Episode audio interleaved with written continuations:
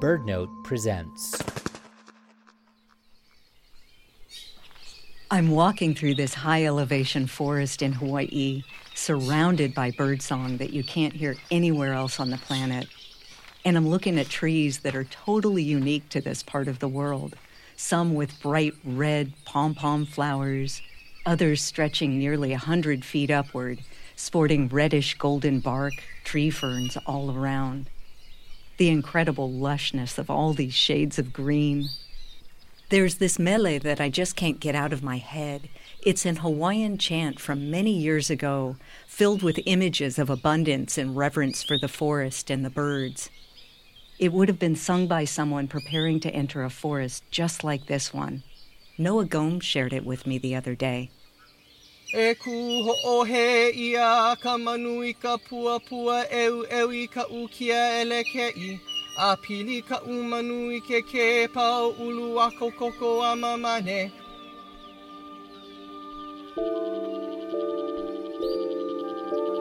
I'm Ari Daniel, and this is Threatened. In this season, we're meeting the birds that inhabit islands, specifically the islands that make up Hawaii.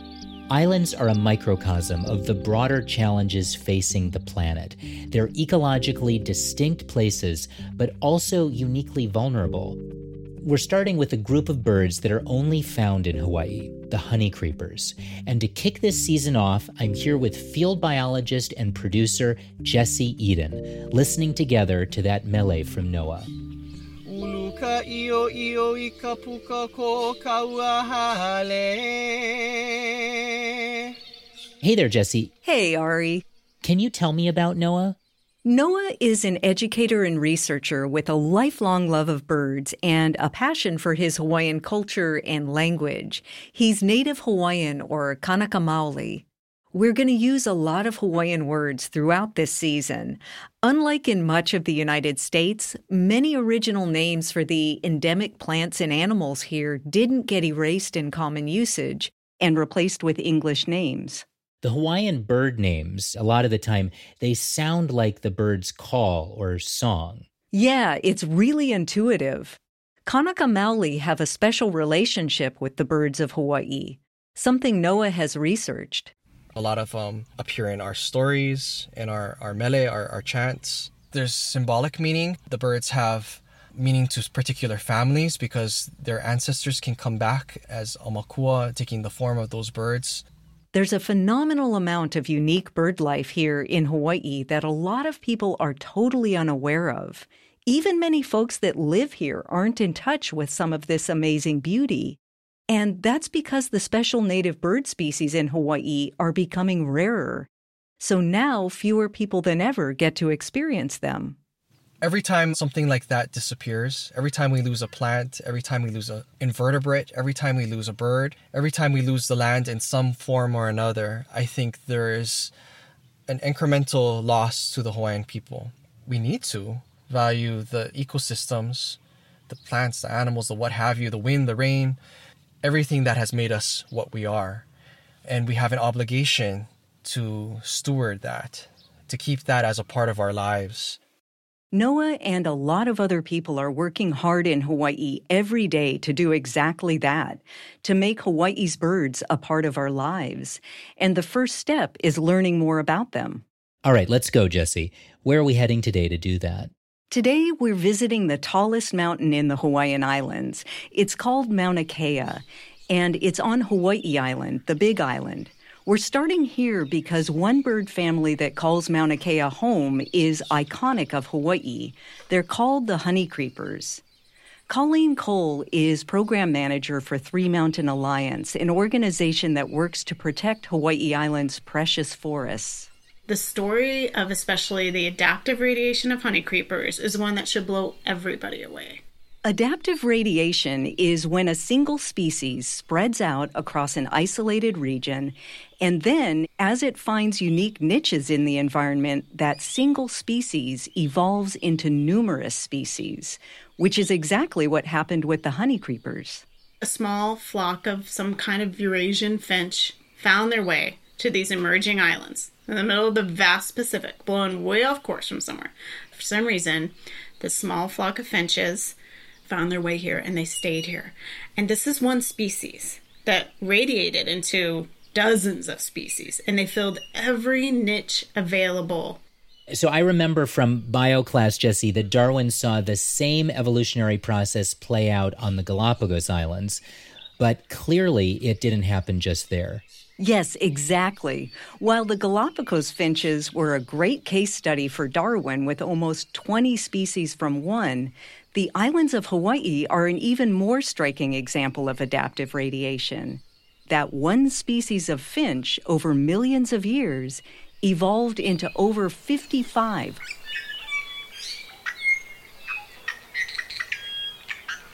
But over half of the honeycreepers have gone extinct. Six were declared extinct just this past year.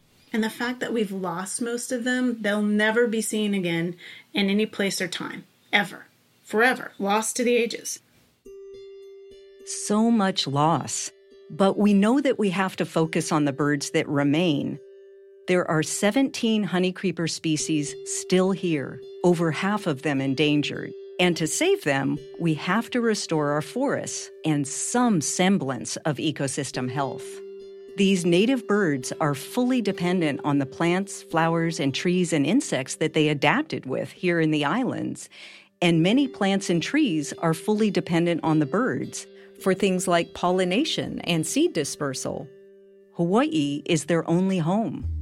And I've been learning that over recent centuries, people have had a big and devastating impact on Hawaiian ecosystems. All the large scale agriculture, intensive ranching, logging, and introduced critters and diseases from elsewhere in the world, that it's all contributed to scarring Hawaii's forests. It has. And a lot of people are surprised to learn that the only terrestrial mammal native to Hawaii is a single bat species. All the other land mammals that you see here were introduced by humans. Changes to the island's ecology have happened so fast. The native birds here haven't had time to adjust to these changes, and they don't have anywhere else to go. We're going to take a quick break, and when we return, Jesse digs into the story of one kind of honeycreeper, its courtroom drama, and what happens when we come together to protect it. Stick around. Join BirdNote on Wednesday, March 27th for a captivating conversation about the power of photography. A panel of esteemed photographers will share their experiences breathtaking captures, and insights into how stunning imagery can inspire action for birds. Plus, stick around to hear the winners of BirdNote's 19th birthday photo contest. Register for free at birdnote.org.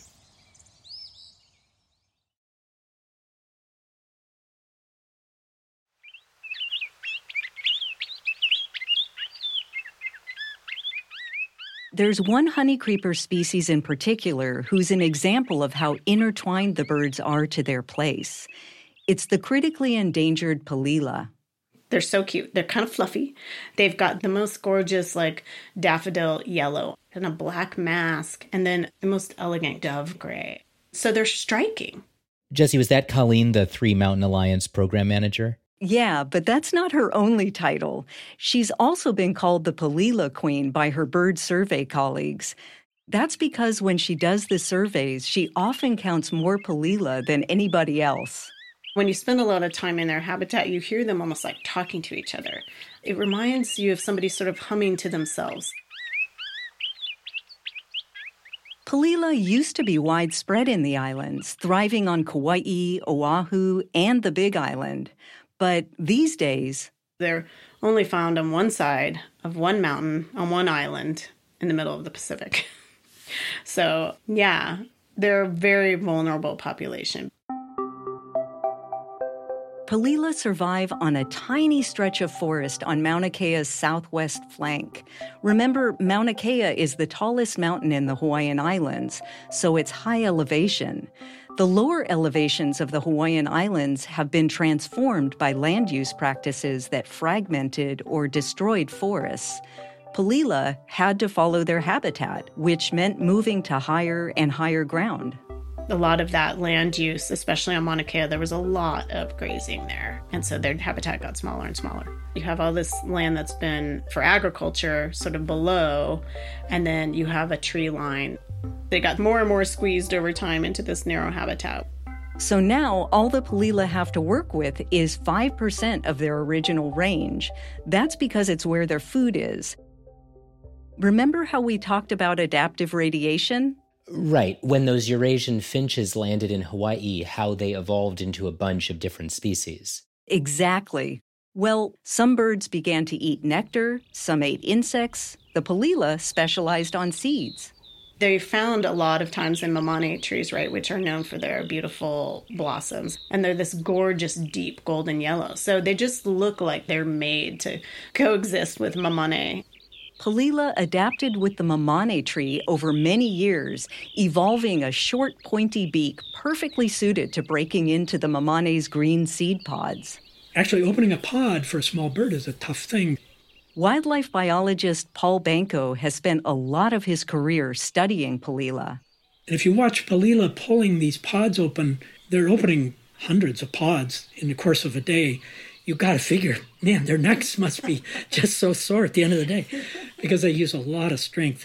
You won't find any lazy birds in Hawaiian forests because it's just too hard to make a living. You see for about three to four months parents demonstrating techniques for ripping open the pods, the youngsters making kind of bumbling attempts to do that at first, you know, the parents still having to feed them, these kupuna, if you will keep many populations going. Kupuna is Hawaiian for elder, the revered older generation. These kupuna birds, as Paul puts it, have always mentored that next generation, teaching vital survival skills to their young.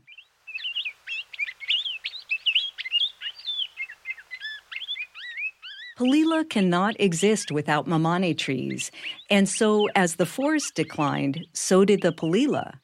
And in 1967, they were listed as endangered, one of the first species in the U.S. to receive that designation.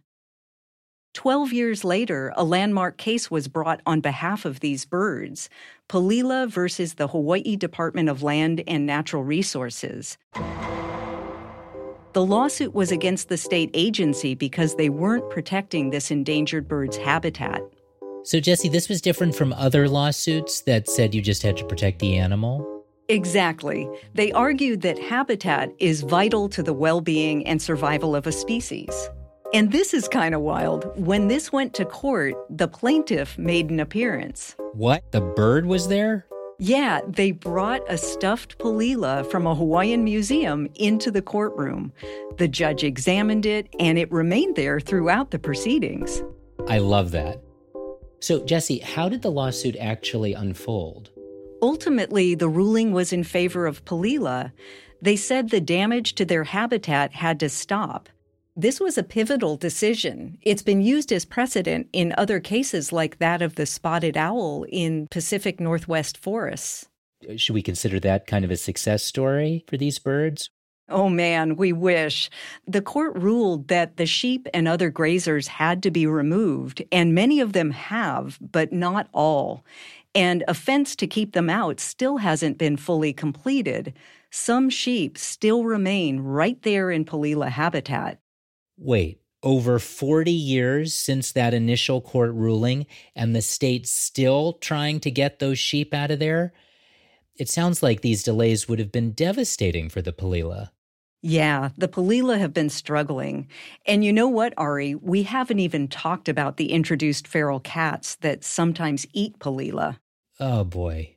Yeah, so on top of the habitat destruction, introduced predators are another challenge to Palila and the other forest birds, of course. Hiking through the Palila's Mamane forest one morning, I was hoping to hear at least one bird singing, but I actually got to hear two. At last survey, the Palila population was down to several hundred birds. But folks like Alex Wong say there's hope. I think this is a savable species, frankly. Alex is a wildlife biologist with the Division of Forestry and Wildlife. He says the fate of this entire species could be as simple as putting up a fence that would keep sheep and predators out. Palila country up here would be a perfect place to build a predator proof fence that'll keep out cats, mongoose, and rats. And then if we put that where the Palila are breeding, I think they have a good chance to rebound. Okay, so maybe this is a silly question, but these fences keep cattle and sheep out, sure, mongoose, rats, okay, but cats, how does that work exactly? That's not a dumb question at all. It's basically a fence that, you know, obviously they can't fit through. And then at the top of it, there's some sort of overhang so that the cats can't effectively climb over it. You know, they would be going upside down and trying to wrap themselves around the upper part of the fence. And I guess the fences are either far enough away from the trees or tall enough that the cats aren't going to be able to jump on over. Right. And Alex here has a lot of experience with fences and what a difference they can make for conservation. He often works in an area with effective fences protecting habitat from grazers. It's just on the other side of Mauna Kea.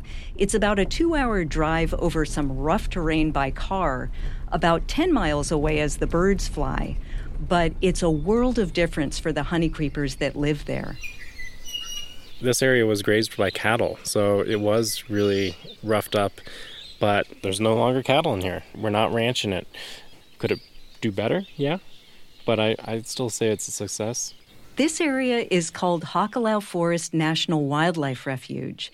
It's surrounded by fences, plenty of gates to pass through as you enter the rainforest. The canopy trees are growing back. Hakalau you can observe in satellite imagery. It's just been a amazing transition of these canopy trees. It's been a major restoration site for a long time, and it's a high elevation, so it's got some of the highest densities of our endangered birds. When I hiked through Palila country, I'd heard two of them singing, and I felt like I'd won the lottery. But here, in this restored, lush Hakalau forest, when the wind stopped rustling the trees, my ears were filled with birdsong. I don't know if you've been seeing or hearing this morning, but there's tons of Akepa here, which is um, fantastic to see. Akepa are one of six species of honey creepers that can be found in Hakalau. The Akepa is gorgeous. It's like blaze orange, and it's just so vibrant. It's like it's like a traffic sign.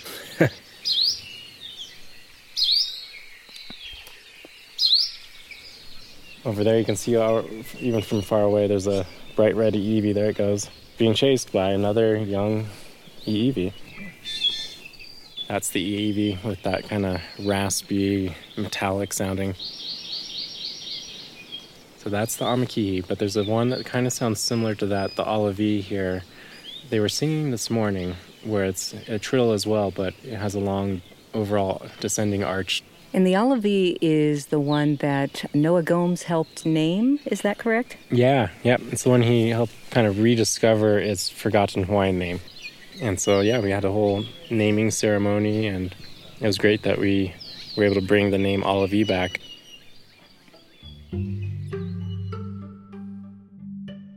Noah's the researcher and cultural practitioner who we met earlier.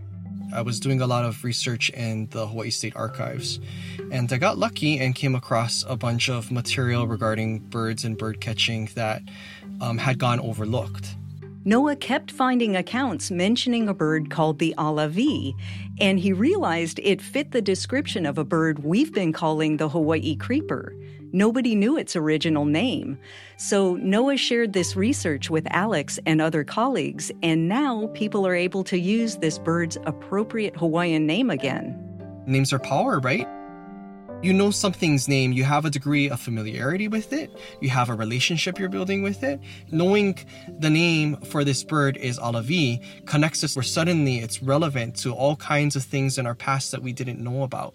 It's particularly important for Native peoples who have experienced loss of their language um, because there are so many things encoded in that. Partnerships between cultural practitioners and biologists are vital to finding a way forward. Native Hawaiians, or Kanaka Maoli, developed intimate knowledge of the inner workings of forest ecosystems and honey creepers and how to be a part of those relationships everything is just really connected in a lot of different ways within the indigenous world, within the science world. There are things that we can learn from the indigenous way of thinking, not just living, but the way of thinking and the perspectives that are involved with that that can inform our practices today. The sharing of knowledge is increasing throughout Hawaii. It's essential for healing this place, connecting our communities, and saving our birds. It's something more and more biologists like Pat Hart are recognizing and incorporating into their practices.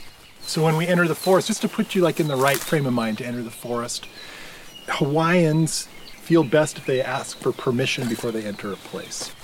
On this particular day, I had joined Pat as he was heading out along a trail in the Hakalau forest. But before we got to work, Pat recited a mele that was written by a friend and colleague of his. The place is offering you something, and so what can you offer the place? And so in this, you offer your breath, is the idea. I say, Ovai ke mauna. When you say, O mauna kea ke mauna. Ovai ke moku. O hilo kamoku. Ovai ke ahupua'a. O hakalau ke ahupua'a. And I say, Yahai kohiki anamai. For what reason do we come? E como, e como aku au io kahiko ma, which is we are entering to learn from the ancient ones.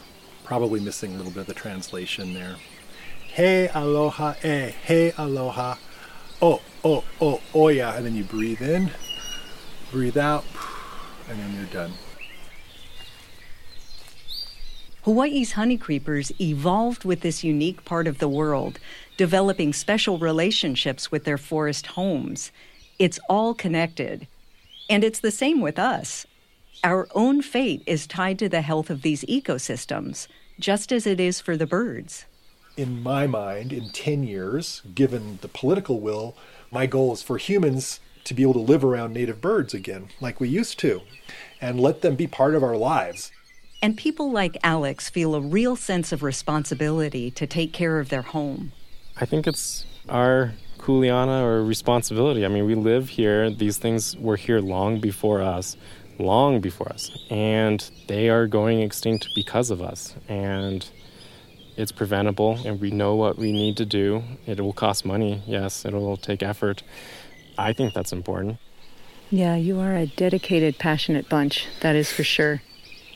I mean, I love these birds, so um, I don't know. I don't. I don't get depressed and not do things. I try to do all the things to save them.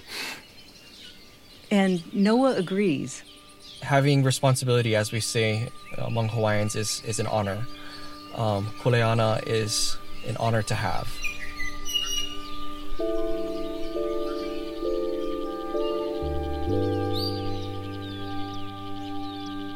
In addition to the habitat destruction and invasive species that Jesse told us about in this episode, honey creepers are up against another big threat mosquitoes that transmit a deadly disease. But there is hope on the horizon. This is the first tool that's come along that doesn't send up red flags everywhere. So I'm cautiously optimistic. But will it come in time for the honey creepers? That's next week on Threatened. This episode was produced by Jesse Eden and me, Ari Daniel. It was edited by Caitlin Pierce of the Rough Cut Collective. Audio mix by Sam Johnson and Mark Bramhill. Fact checking by Connor Gearin. Our theme song and original music were composed by Ian Coss, with additional music by Blue Dot Sessions. Threatened is a production of BirdNote and overseen by content director Allison Wilson. You can find a transcript of this show and additional resources, BirdNote's other podcasts, and much more at birdnote.org. Thanks for listening. See you next time.